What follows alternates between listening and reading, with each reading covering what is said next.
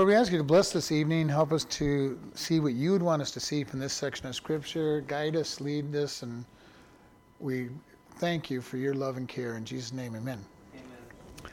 Second Chronicles, chapter 11.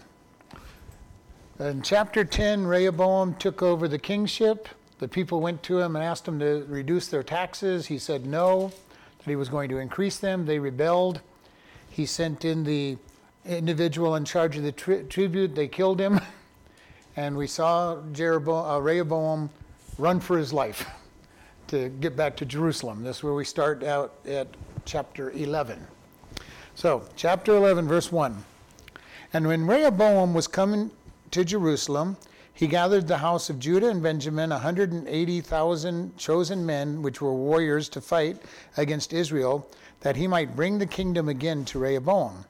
But the word of the Lord came to Shemaiah, the man of God, saying, Speak unto Rehoboam, the son of Solomon, king of Judah, and to all Israel in Judah and Benjamin, saying, Thus saith the Lord, You shall not go up nor fight against your brethren. Return every man to his house, for this thing is done of me. And they obeyed the words of the Lord and returned from the going against Jeroboam. So we're going to stop there for just a moment. Uh, we have Rehoboam. Remember, he had gone up to Shechem to be crowned king. He, reject, he rejected the people's request, and then he ran back, to, you know, drove back to 30 miles back to Jerusalem because 10 of the 12 tribes had rebelled against him. And so his immediate response was, I'm going to show them who's boss.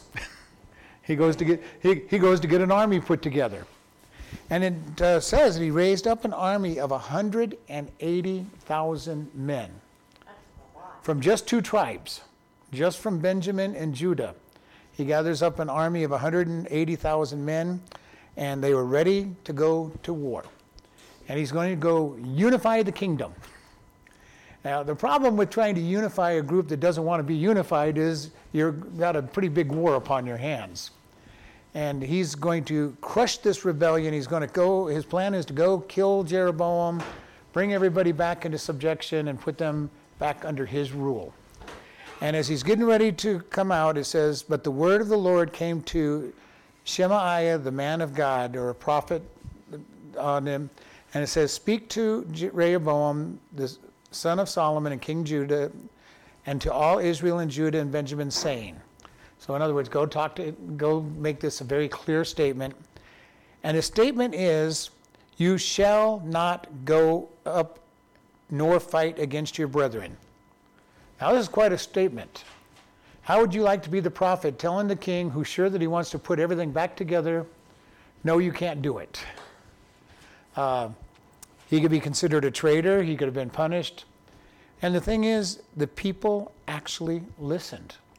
And God said, For this is done of me. He says, I split the kingdom. And if we remember, we talked last week about the prophecy to, to Solomon because of all of his disobedience to God, that God said, The kingdom will be taken from you. And, this, and, it, and it was given to Jeroboam that he was going to reign over 10 of the 12 tribes. And if you remember, we talked about the story that Solomon tried to kill Jeroboam. And Jeroboam fled to Egypt to get away from the wrath of Solomon. And now he's been made king over the 10 tribes that was going to be his. And Rehoboam now was going to go out and try to kill Jeroboam.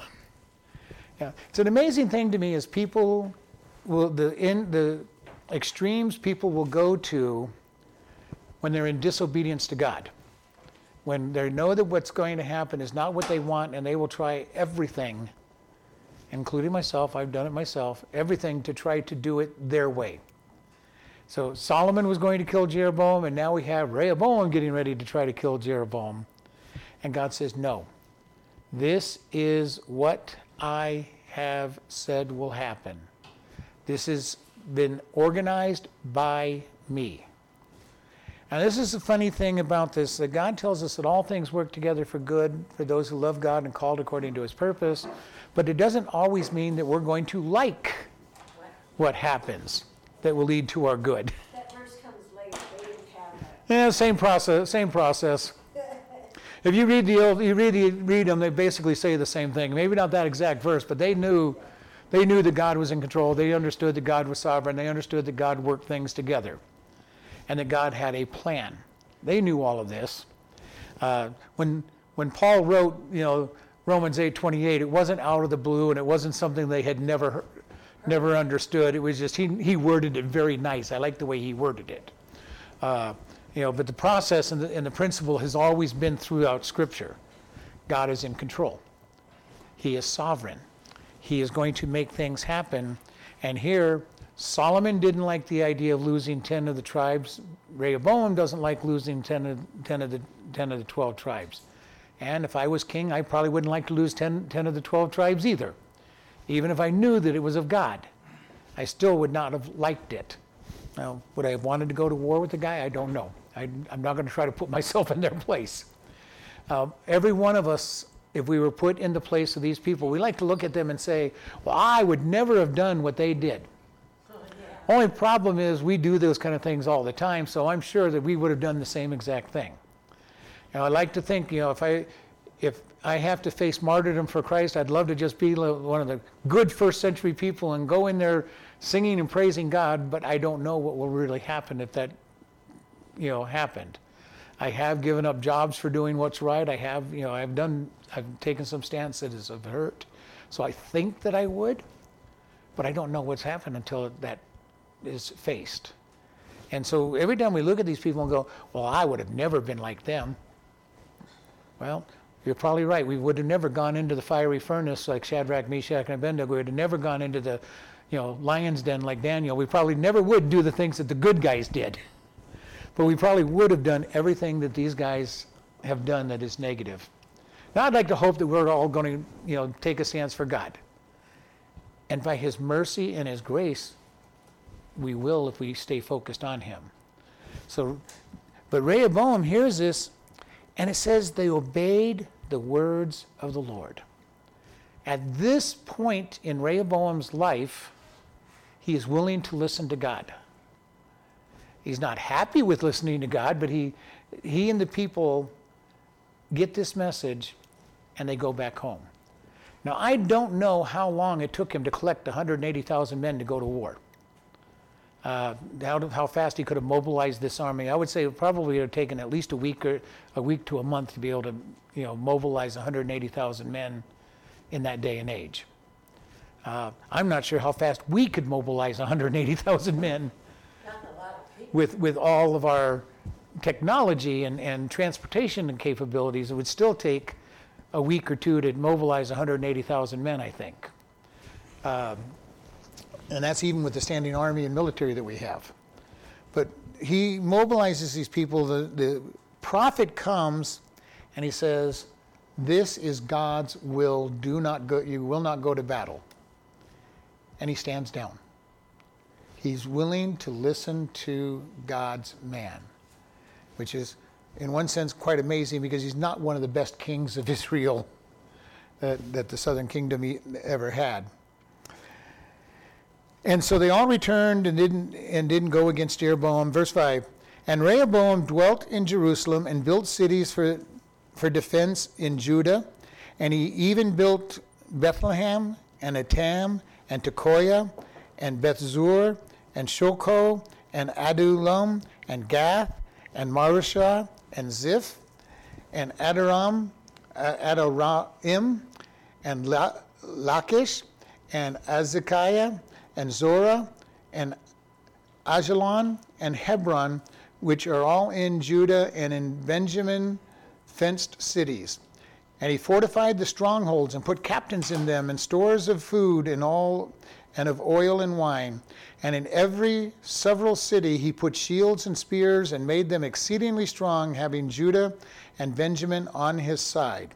So we want to look at this. Okay, he couldn't go to war, but he decided that he was going to defend himself. And so his, his version of defending himself is that he builds up a whole bunch of cities and fortifies them. He makes them defensive. He takes their walled cities and he increases their defensibility. He goes, okay, if I can't go to war, at the very least, I'm going to make sure that I can't be attacked. And if you look at these cities, you know, uh, Bethlehem, just outside of Jerusalem, uh, Tekoa, which is just to the north. Uh, you've got Gath, which is over toward the Mediterranean. He's uh, taking all these places and he is building them up to be protected. All right? And this is a wise thing. You know, if, you're, if, you're, if I can't go to war, at least I'm going to make sure that they can't attack me, is his, his attitude. And I, very wise.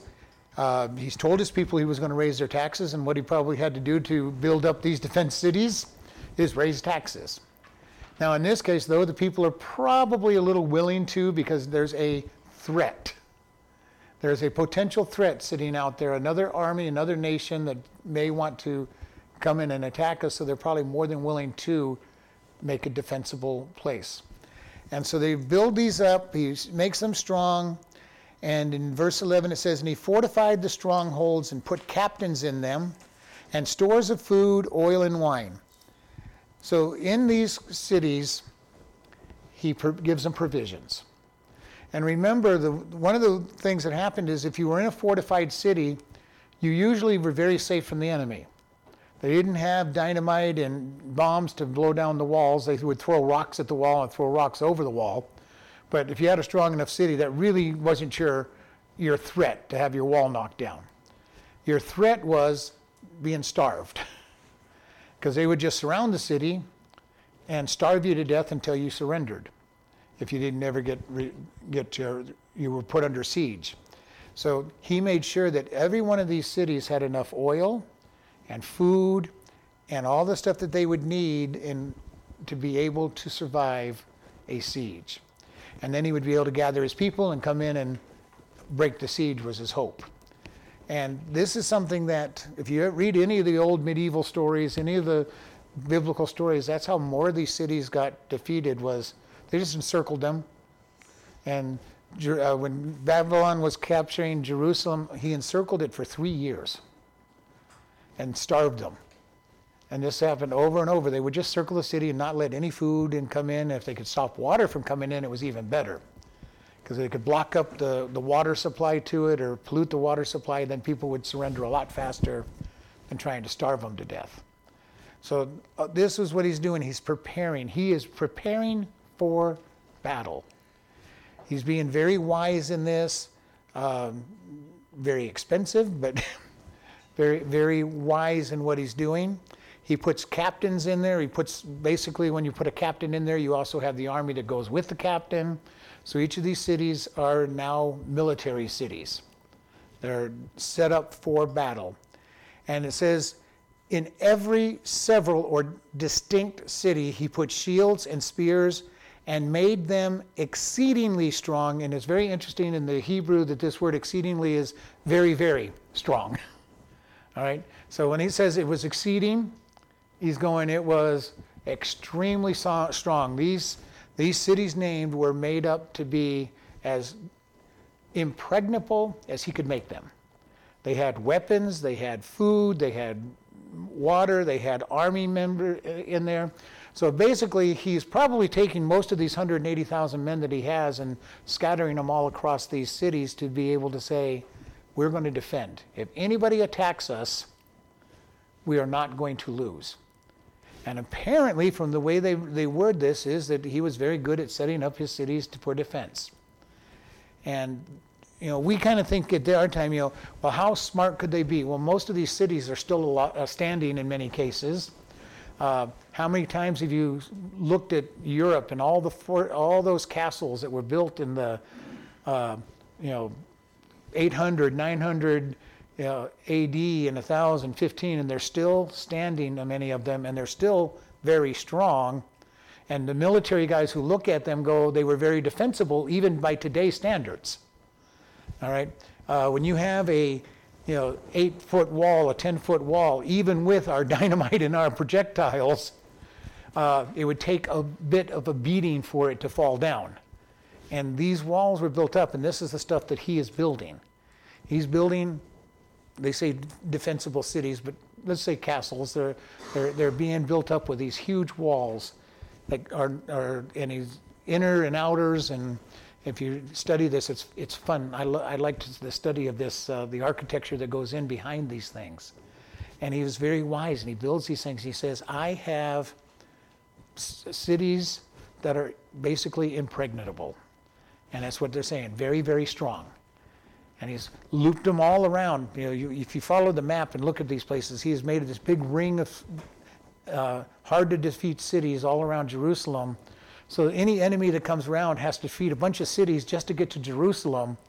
And any one of them can be able to pull people from another place to help out the other ones. So he's been very wise, he's been very organized, and trying to set up. He's, he's going, fine, if I can't go to war with them, I'm at least going to make sure that nobody takes my, any more of my kingdom. And his kingdom's been really shrunk. If you look at the map, I mean, it, it went from having everything from Egypt all the way to the Euphrates, and now all he has is those southern two tribes basically from Egypt to Jerusalem. Everything else has abandoned him, has left him. The, the bulk of the land is no longer his. And so when we look at this map of defense cities, he's put cities everywhere in his territory to be able to defend. Now, one of the other things you want to think of is these defensible cities had where they were positioned had to be close enough to protect the peasants because when an army would attack, people would leave their small towns all around these defensible cities and run to the city. And oftentimes they would not bring provisions with them, they were running for their lives. So these cities had to be ready to support everybody that was in the city, plus all the people who ran to that city because that was their, their hope. That hope was get to the city that's got a big wall around it uh, because you can only hide so long out in, the, out in the wilderness. So all of this was his presence. He had cities all over the town, the area to, for people to be protected. And if we lived in those days, we'd be looking, okay, what's the nearest city with a big wall that if the enemy's coming, I can try to stay ahead of them. And so this is what was coming up. He put these all over the place. Verse 13 And the priest and the Levites that were in all Israel resorted unto him out of, out of all their coast. For the Levites left their suburbs and their possessions and came to Judah and Jerusalem. For Jeroboam and his sons had cast them off, off from ex- executing the priest's office in, of, unto the Lord and he ordained him priest for the high places and for the devils and for the calves which he had made. And after them, out of the tribes of Israel, such as set their hearts to seek the Lord God of Israel, came to Jerusalem to sacrifice unto the Lord and their fathers. So they strengthened the kingdom of Judah and made Rehoboam, the son of, son of Solomon, strong. Three years, for three years, they walked in the way of David and Solomon.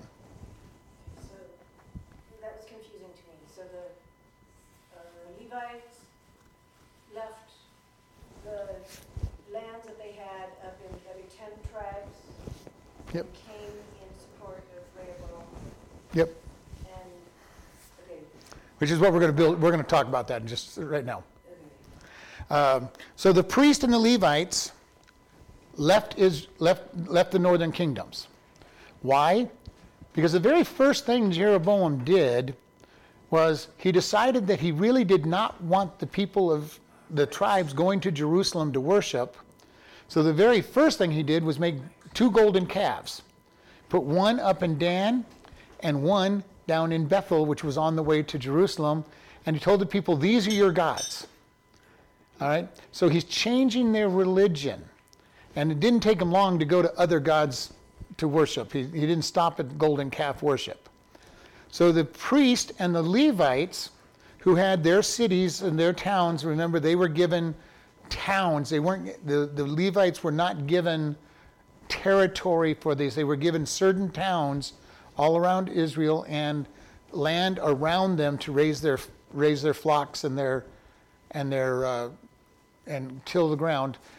When Jeroboam came in and said, "We are no longer going to worship God. We're worshiping these gods," took them out of their positions, took them out of their little synagogues and temples and stuff, and changed them to worship the foreign gods, the priest and the Levite said, uh, "Adios, Jeremiah, uh, uh, Jeroboam. We're going, we're going to go worship God." Now, I am sure that there were some that didn't do it, but basically most of them are saying, "We've been following David, we've been following Solomon, we've been worshiping God, we've been lifted up. We're going to go join the southern kingdom." That was their attitude, and basically it, it says just that. In verse uh, 14 it says, "And the Levites left their suburbs and their possessions." and came to Judah and Jerusalem. So they just uh, picked up and left with nothing. All right?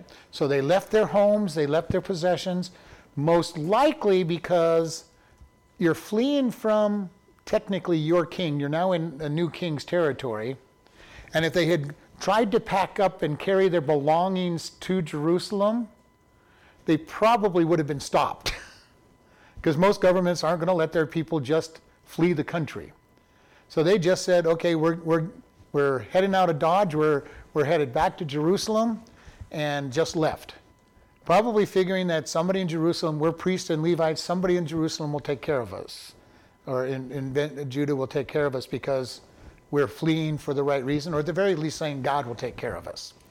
Uh, they don't tell us exactly what their attitude, but it says they left everything. They left their possessions They had to have faith to leave like that. Had to be, well, faith in God or faith just, even if it wasn't faith in God, it was the desire that we're going to worship God and not these idols. So we don't know exactly what it is, but I think it was some faith. They had to have some faith that, hey, I'm a prophet of God. I'm not staying here yeah. where we're not worshiping God. And so they departed. And they made the the trek from wherever they were in the north, and that for some of them it was a pretty good trek because the northernmost one uh, city for the priests uh, Levites is up in the Dan, area of Dan and Manasseh, which meant they had to go the entire length of Israel to get to Judah and Jerusalem. But how many miles of that kind of? Uh, 100 or so miles. Lot, yeah. Well, for them it's a lot. It's yeah, a lot. A lot for, them, yeah. for us, we just think, okay, just you know, get in my car and drive for drive for two hours, and I'm I'm out of, I'm out of danger. For them, if you were hustling, you might have covered it in two or three days. But a good day of travel would have been 20 mile 20 miles in a day, so you're looking at at least five days. And most caravans, and it indicates that they weren't in caravans. Most caravans only went 10 miles a day.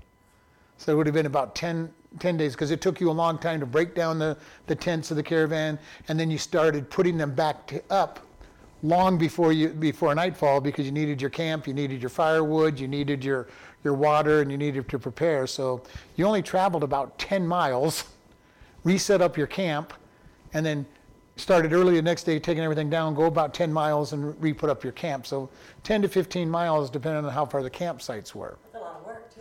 A lot of work, you know, you got tired on a caravan. So these guys left, and they, because they left everything around, they might have been able to do the 20 miles because they're in a hurry. They don't want to stay in this place that is shifting from the worship of God to the worship of idols. And it was done on purpose because Jeroboam's plan, if you read back in 2 Kings, was I can't have my people going to Jerusalem and worshiping because they might decide to bring the nations back together. Hurry, just, you know, and not take anything. Yeah. Well, Jesus said in the last days, He told the people, when you see these things happening, He goes, don't even go downstairs to get your cloak, get out of Jerusalem. And this is talking to the Jews at the time of the tribulation, but, but there is that time when He says, it's time to just leave. And these Levites said, It's time to leave. Uh, if we don't serve these idols, and it, it, indicates that there's something going on here. There's more than just we're switching to idols, but I think their lives were, were had been threatened because you don't all of a sudden just pack up and leave in a hurry unless your life is in, in danger. So it appears that he's trying to say, I am not going to have the worship of God in my territory at all. Because those people then, if they're worshiping God, might want to reunify the nation to bring us back together. Now, the problem is God had promised Jeroboam that if he obeyed God and followed after God, his dynasty would last forever. And the very first thing he does is turn away from God. And God brings a judgment on him, tells him in two generations, your, or excuse me, three generations, your dynasty will end because of the sins that you have done. So we have this going on, and his very first thing is to turn away from God. And obviously, I mean, it doesn't say it anywhere, but it's obvious that he has threatened the priest's lives somehow along this line. Probably with an idea of, you, well, if you want to be priest to these idols, I'll let you live. If not, you're going to die. They chose to run and get away.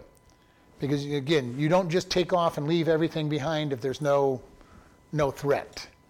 Um, Yeah, there had been a threat. some something has to be there, even though it doesn't say it. There has to be something that made them want to run quickly. And then, This, in verse fourteen, it says, uh, Jeroboam and his sons had excluded them from serving as priests. right, cast them off, stop them from They serving. had, they had nothing to do. That could be, you know, other than run their farms, and, you know, run their little farms and, and herd their sheep. But they didn't have their real jobs that they were that they wanted to serve God. The real purpose to serve God. I mean, they weren't starving, they weren't they weren't dying because they had their their fields. Unless he took those away too when he gave took away. We don't know exactly what Jeroboam did to them. We do know that he basically said, "We're not serving your God, and you're not you're not serving your God in this in this territory." And so we do know that part. But we don't know did he threaten their life? Did he pull them out of their properties? What did he do beyond that to make them want to to flee. Because usually, even when things get hard, most people will stay if no other reason than to try to be the witness to try to get people to come back, even if their life is going to be hard. Uh, we see this all over the place. You see this in China with the different missionary, uh, different pastors out there. You see it uh, if you read the story of um, Watch, Watchman Nee for China. He's always in trouble. You reach Richard Wurmbrand and um, um, yeah, nation that he was in. uh, but it's kind of fun to read his story because it's very interesting. You would think that these these people living under these communist rules and dictatorships that are, their life is forfeit would be hiding and cowering behind the scenes, but no, those people are out there witnessing and sharing God out in the open because they're trusting God. They know that their whole purpose is to try to get people to turn to God. And it happens over and over in each of these places where people just say, I'm going to stick around, my life's in danger, but my whole process is to serve God. And maybe, and just maybe, a revival will break out. Now, oftentimes it doesn't. But you know, sometimes the revival breaks out when that very bold individual is executed. and people go, wow, they, they, they were really ready to follow all the way to death. And then revival can break out. So we don't know. We don't know what happened here. We don't know why they all fled. We don't know if some of them stayed to try to. but it indicates that the bulk of them are fleeing to go back to Jerusalem. They want to serve God because they've had two generations, 80 years of following after God and being in their position and worshiping God at the tabernacle and, and, the, and then the temple under Solomon. So they've had plenty of time to say, we want to follow God. And so some of them could just say, well, he's not going to let us obey God, follow God, then we're, we're going down to Jerusalem where we can do it. That's what verse sixteen says. We're getting there. yeah, we're getting there. Uh, and then it says in verse 15, he, he ordained him priest for the high places.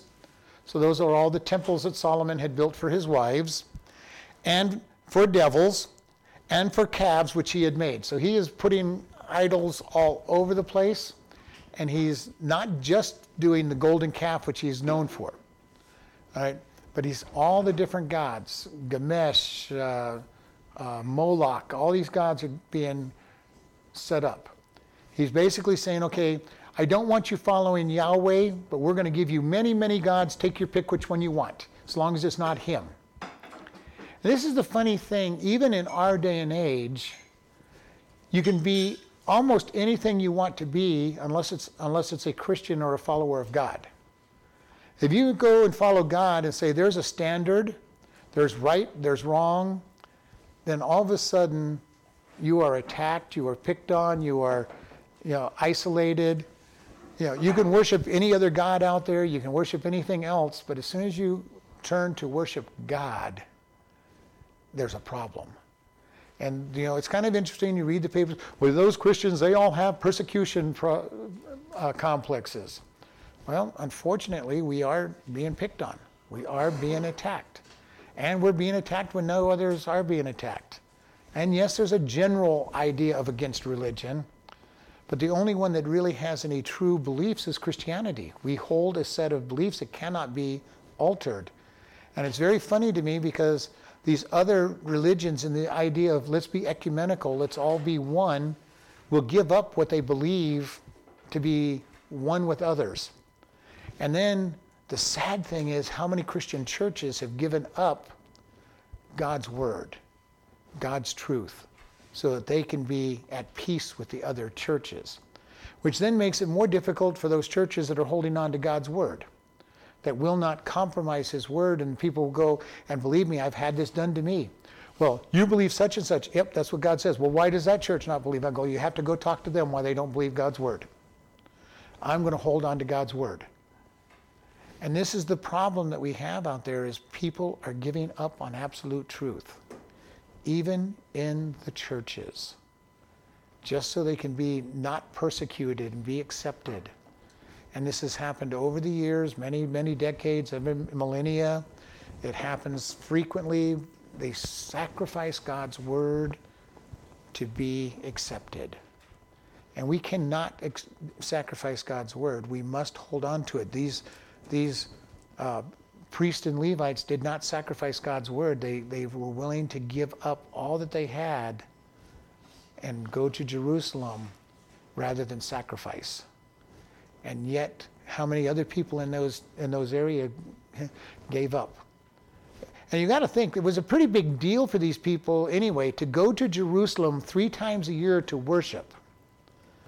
And again let's go back to the fact that it takes on a caravan anywhere from you know five to seven days just to get to jerusalem and three times a year every male was to go to jerusalem which meant at best it's a two week journey there and back.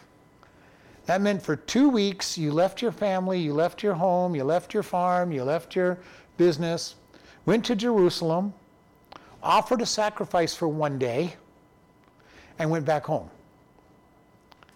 Three times a year. And here's Jeroboam saying, Hey, I've got a temple right here around the corner. All you got to do is go worship at that temple. You don't have to lose two weeks worth of work. You don't have to lose two weeks worth of time. Just stick right here. How many people jumped at the chance saying, well, it's not really, really God of, of us, but hey, it's a God and the king's approving of it. We're going to we're going to do it. It is so easy to justify sin.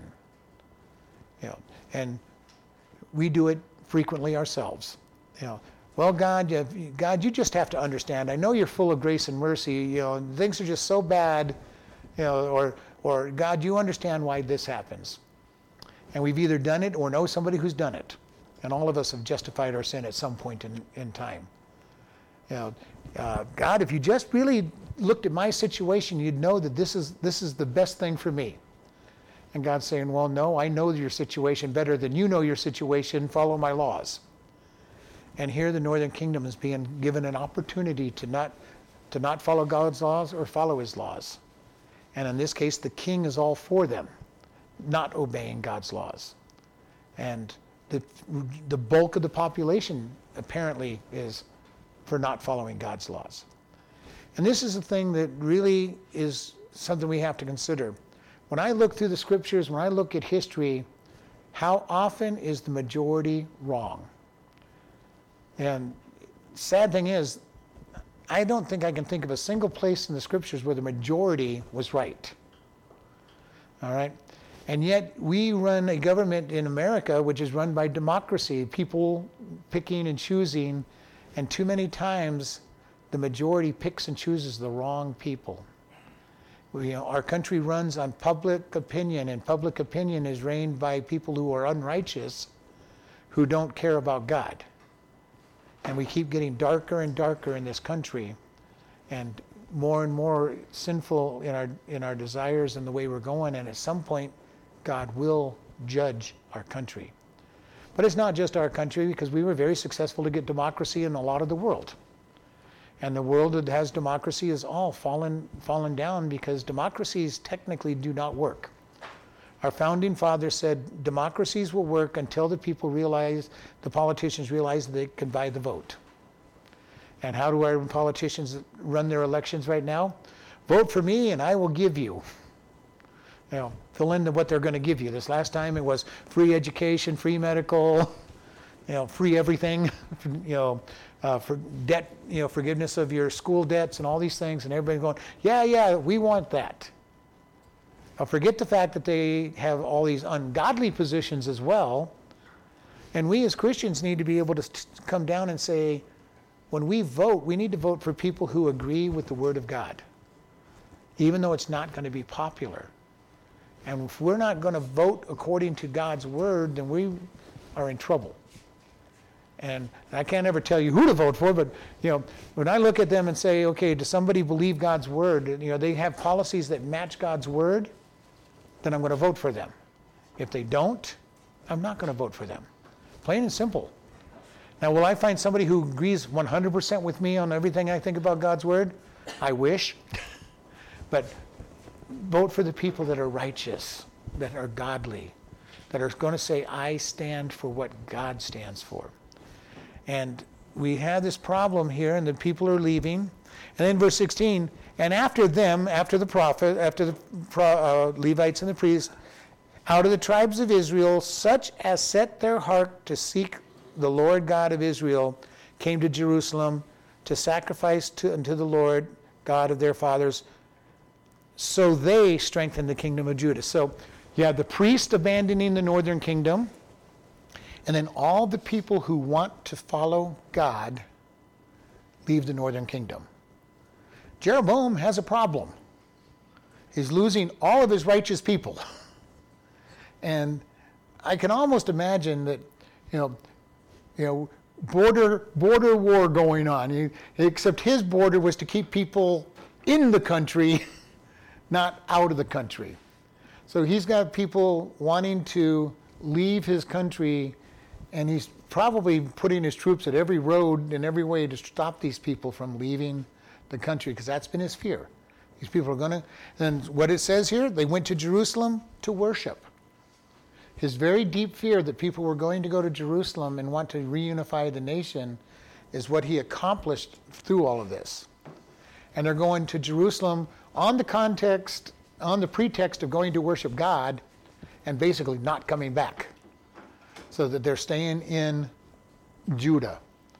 And it says they strengthened Judah, and Rehoboam, the son of Solomon, was made strong. And then it says, three years, for three years, they walked in the way of David and Solomon. This is the history for Rehoboam. For three years, he followed God. Now he's going to reign for a lot longer, but he, for the first three years, he is following God and getting the blessings of God. And then he's going. Start out strong and then they finish. Unfortunately, so many times people start out strong and do not do not finish strong. And this is what is going to happen. You know, Rehoboam's going to reign for 17 years 14 of which is not following God, three years of it is following God. And this is something that has really bothered me over the years. My goal and my prayer is God, let me finish well. I do not want to be one of the many people who drift away from God as they get older and, and start you know, getting lazy or whatever the case might be. I want to finish well. And in many of these kings, it's exactly what happened to them. They started out right, they started out good, and then drifted away as they started, I guess, under you know, living under their own, you know, uh, listening to their own uh, good news and good good th- tidings, and deciding, well, look what all I've done, and and drift away from God. So he starts out, and for three years, he's a godly king, following after God. And a lot of it's going to be the fact that he's going to have war with Jeroboam for all of his all of his time. There's constant war going on between the, the southern kingdom and the northern kingdom. And I can almost understand he's probably some of his prayers, God, you know, look, I'm being good, I'm being godly, and I'm still being under attack. There's still all these problems. And you said you caused all this, you know, to happen. And how often do we start drifting away from God when we look and say, all these bad things are happening? We look at Job. You know, Job kept getting beat up by his friends, and it kind of is not a surprise that, but he started complaining back as well. You know, God, if I just had an opportunity to stand before you and, and make my case, everything would be okay. And you would understand that I'm, I don't deserve all of this. And I can picture Rehoboam sitting there year after year, being attacked, and going to God and saying, God, don't you care? Don't you, don't you understand? not looking at the blessings that are happening. And we always need to be very, very careful that we're not judging God's position on us and saying, God, I just don't understand why you're letting all this stuff happen. And I understand, you know, uh, as we get older, it can get easy. I can't do half the things I want to do. I don't have the strength I used to have, and I'm still young. You know, and still, and, and looking at things going on and saying, you know, how hard is it when you can't do the things that you want to do? And you start looking at it and saying it's all God's fault. don't go there. Don't don't go and blame God because God just lived up whatever God is allowing you to do. And there's times, and I've seen it, uh, when pastors need to step down and let somebody else take over because they just don't have the strength to do what they need to do. And I've seen it on two occasions where pastors have kept going and kept going and kept going, and their strength is down, their study time is down, and their cognitive powers are down. and they start giving some very strange messages at times. And you're wondering, okay, we need a new pastor in this place because this pastor is losing it. They're losing their marbles. And, it, and I can understand it would be very hard. You've built a church, you know, God has used you in such great ways. And being able to step down and saying, okay, I want a secondary position. One of the hardest things to do for us is to step down from the spotlight and step back into, you know, the secondary place and saying, let me just help advise. Let me help in whatever way I can. And it can be tough. All right, so we have all these people strengthening him. Verse 18. And Rehoboam took him Mahalath, the daughter of Jerimoth, the son of David, to wife, and Abihail, the daughter of Eli- Eliab, the son of Jesse, which bore him children, Jeush and Shemaiah and Zorham. And after he took Maachah, the daughter of Absalom, which bore him Abijah and Attai and Ziza and Shelomith. And Rehoboam loved Maachah, the daughter of Absalom, above all of his wives and his concubines. He took 18 wives and, and 60 concubines and begat 28 sons and 60 daughters. Just a small family. And Rehoboam made Abijah, the son of Maachah, the chief, to be ruler among his brethren for he thought to make him king. And he dealt wisely and dispersed them all, uh, dispersed all of his children throughout the, all the country of Judah and Benjamin unto every fenced city, and he gave them food in abundance, and he desired many wives. Yeah. All right. So here's Rehoboam following into the same problem that David and Solomon had. he liked too many women. and so he's going to fall into this. Now, he didn't take near as many as his father Solomon did. Uh, Solomon ended up with a thousand wives and concubines. He's, he's only ending up with, uh, what was it, 78 wives and concubines. Still too many. Uh, but it says he married these individuals, and he married Abijah, and he gives birth to these individuals, and Abijah was his was the one that he says, I'm going to set him up to be the king. And we're going to find out that he does become king. So he does goes through all of this, and he loved Maacah the most above all of his wives and concubines. So out of the 78 women that he had at his disposal, he had the one that he truly loved, that he loved the most. And I can't even imagine that he ends up with 68 kids. That's a lot of kids. And when you think about it, though, he's got, he's got uh, 78 wives, so it's really not that many kids, wives and concubines. So he's, you know, there's not a whole lot of kids considering how many, you know, women he has at his disposal. But it is a lot of kids. And mostly females, yes. It was it's kind of an amazing number. I, I kind of noted that one too. He's, he's got uh, twice as many girls as he does boys out of this deal. Uh, and then so he decides that Abijah is going to be his heir appoint, uh, apparent, his crown prince. Now, apparently, because he took two other wives first, who had sons, who had children, before this one, he's probably not the oldest boy uh, in this whole list. And he's going to make Abijah his crown prince. So he does something that's very interesting that they note in here. Uh, in verse 23, it says, He dealt wisely or prudently with, and he dispersed all of his children throughout the country of Judah and Benjamin. Now, he is taking his 28 sons and scattering them across the, across the land. This is kind of an interesting point. I'm sure what he's probably telling people well, if I lose Jerusalem, I don't lose the entire royal family. I think it's more political than that. He's saying, I'm going to get rid of all these boys. They're all going to have their own city to be in charge of.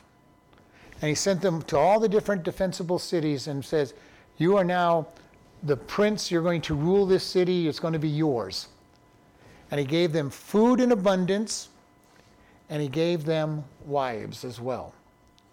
So he's saying, I'm scattering up all my kids, and they're, and they're going to be in charge of these cities.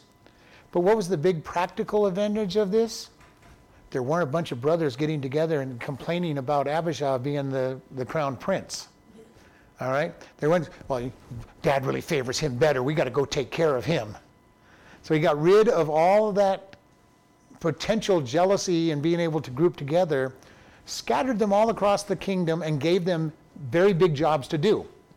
Put them in charge of cities. I'm sure he expected the tax money to come in from them, and he put them in charge of these areas. He gave them lots of food to be able to support themselves and live lavishly.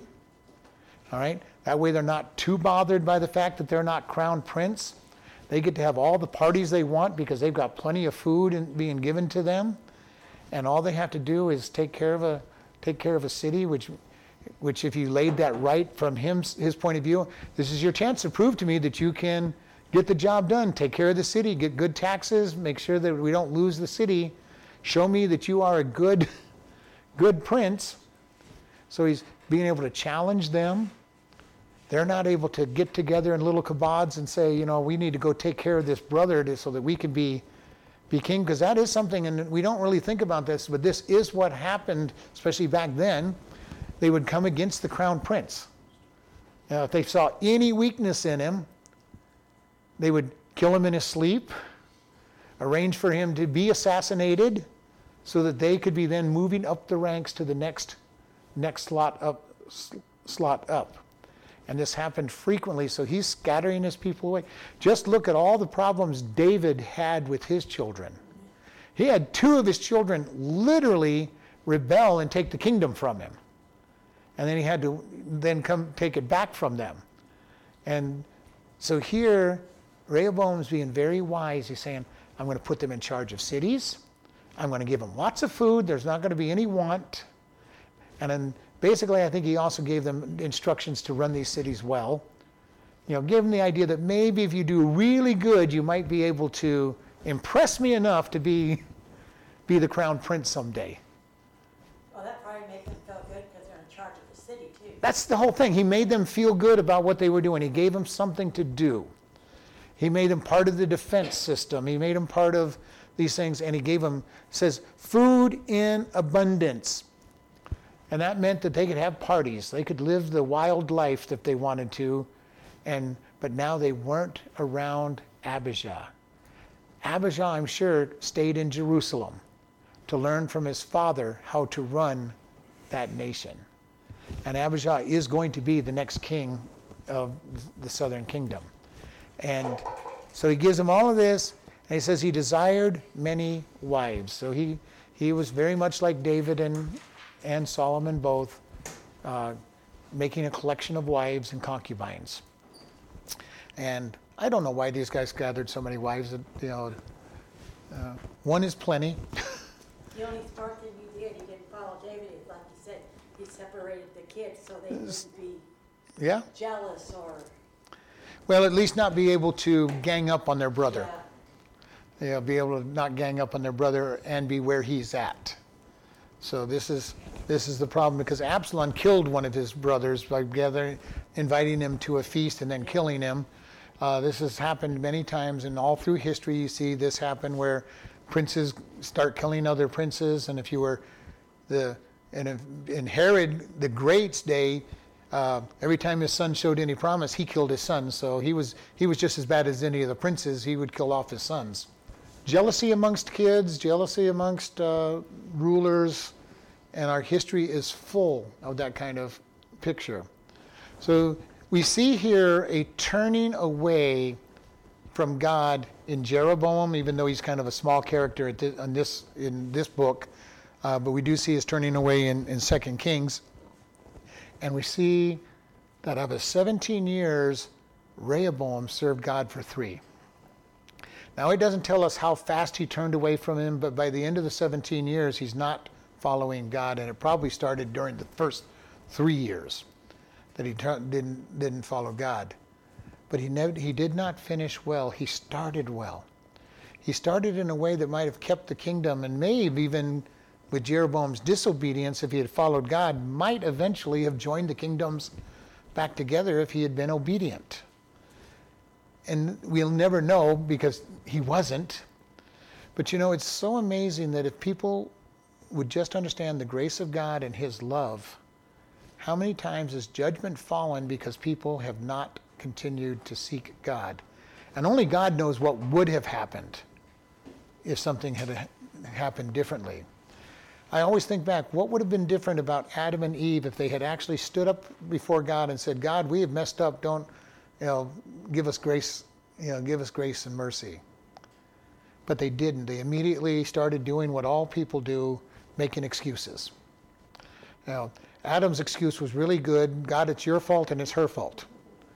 You know, Adam didn't take any part of the blame at all. He pointed to both God and, and her. God, God, it's the woman you gave me. I'm just the innocent bystander that if you hadn't given her to me, I would have never fallen. So God is really not just her fault, but it is your fault. Yeah, he was bold. and Eve just said, no, it's the serpent's fault. You- I think if they had actually just turned to God and repented, much would have been different. Well, not eating the tree was the only law they had. One rule, and they couldn't keep that one.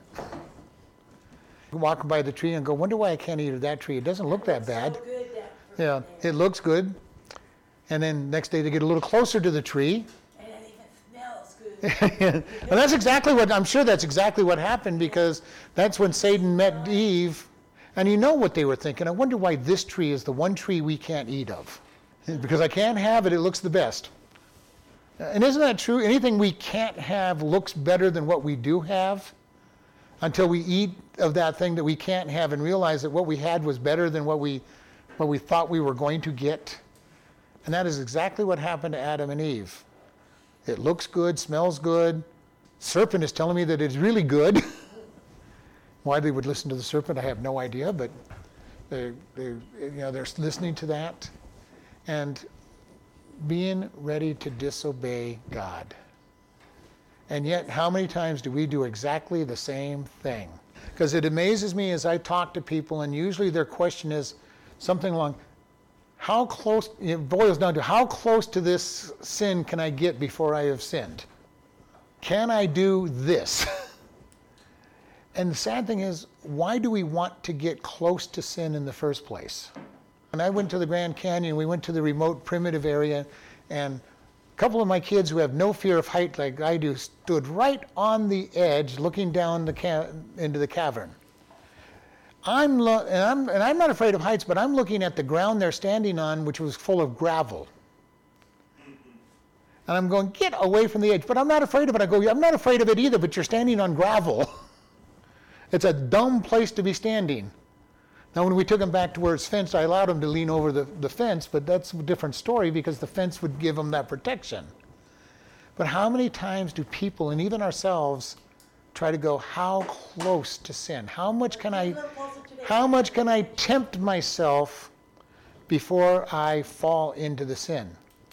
And those are the very people that say, I don't know how I fell into this sin, found myself in this sin you know, well, I wonder, did it have anything to do with all the movies you were watching and the books you were watching and, and all the precarious places you put yourself into?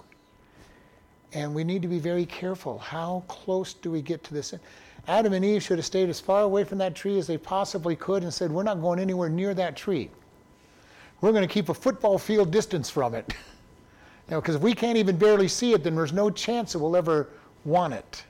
Satan's downfall. He wanted to be like God. It's a very interesting. We need to be very careful of that because our temptation is still to be like God, to know things that we don't know. Many religions are built upon just that. Let me teach you how to know your special knowledge of God that you can only know if you follow our way of thinking. All the religions do something like that. If you get just far enough, you do just the right things, we will give you We'll, tell, we'll teach you how to have special knowledge about God. And unfortunately, there's even Christian churches that try to have this idea that, you know, if you just do certain things, and you'll have a special relationship with God, and He will give you special words that you can't get from the, just reading the Bible. I'm going to tell you right now if anybody gives you that kind of a message, they're giving you the wrong message. It's got to come from the Word of God. Now we can explain the Word of God a little clearer, maybe, but you know we can. If it's going beyond what the Word says, it's not gospel. It's not truth, and we need to be very careful about that. No special knowledge, and this is what is very important. There, you know, you can have dreams and visions about God, but if it goes against what the Bible says, they're not. They're not from God. And we see this all the time that people go, Well, I have this dream, I have this vision. And you listen to it and going, Hold it, that doesn't match up to the Bible. Your, your dream, your vision is not from God. And we need to be able to understand that if it's not from God, it is not worth following. Period. And this is why I'm telling everybody we need to always be good Bereans. Go back to the scriptures and say, is what's being said scriptural? Because any place that it is not scriptural is a deadly place to be because it's headed the wrong way. And it doesn't take a lot of poison to kill you. All right? And if we start poisoning the gospel, it will eventually take us down the wrong path. So always go back to the Word. Always go back to the Word and say, does this match what God says? And be able to stand on it. Lord, we ask you to bless this time as we go about our, your business. Help us to live for you, make godly decisions, and to stand strong for you and to finish well. And we just thank you in Jesus' name. Amen. Listening friends, do you know God? Not just know about Him. Today is the day to decide to become His child. God loves you, and Jesus came to die for your sins. In Romans 3:23, we are told, "For all have sinned and come short of the glory of God." We all have sinned. God says the penalty for sin is death. Romans 6:23 says, "For the wages of sin is death, but the gift of God is eternal life through Jesus Christ our Lord." We sin and deserve death and hell. However, Romans 5 8 says, "But God commended his love toward us that while we were yet sinners Christ died for us." God loves you so much he died for us so that we can be forgiven and have eternal life. How do we do this? Romans 10 9 through 8 says that if you shall confess with your mouth the Lord Jesus and believe in your heart that God has raised him from the dead, you shall be saved. For with the heart man believes unto righteousness, and with the mouth confession is made unto salvation. Today is that day for you to come to God and truly know him. Do you know him? Do you want to know him? Pray in your own words like this God, I know that I am a sinner and deserve punishment. I believe that Jesus died to pay my sins. Forgive me and help me to turn from my sins and to live for you. If you have asked this of God and truly believe you are God's child and part of, of His family, we encourage you to do these things. First, tell somebody that you are saved. Second, start reading the Bible each day. We recommend starting with Ephesians and then the Gospel of John. Find a good Bible teaching church. If this is your, your day of salvation, you can contact us and we will send you a booklet to get started on your new life and are available to help you with any questions you have about the Bible. You can contact us by email at office at chloridebaptistchurch.com or by mail at Chloride Baptist Church, P.O. Box 65, Chloride, Arizona 86431.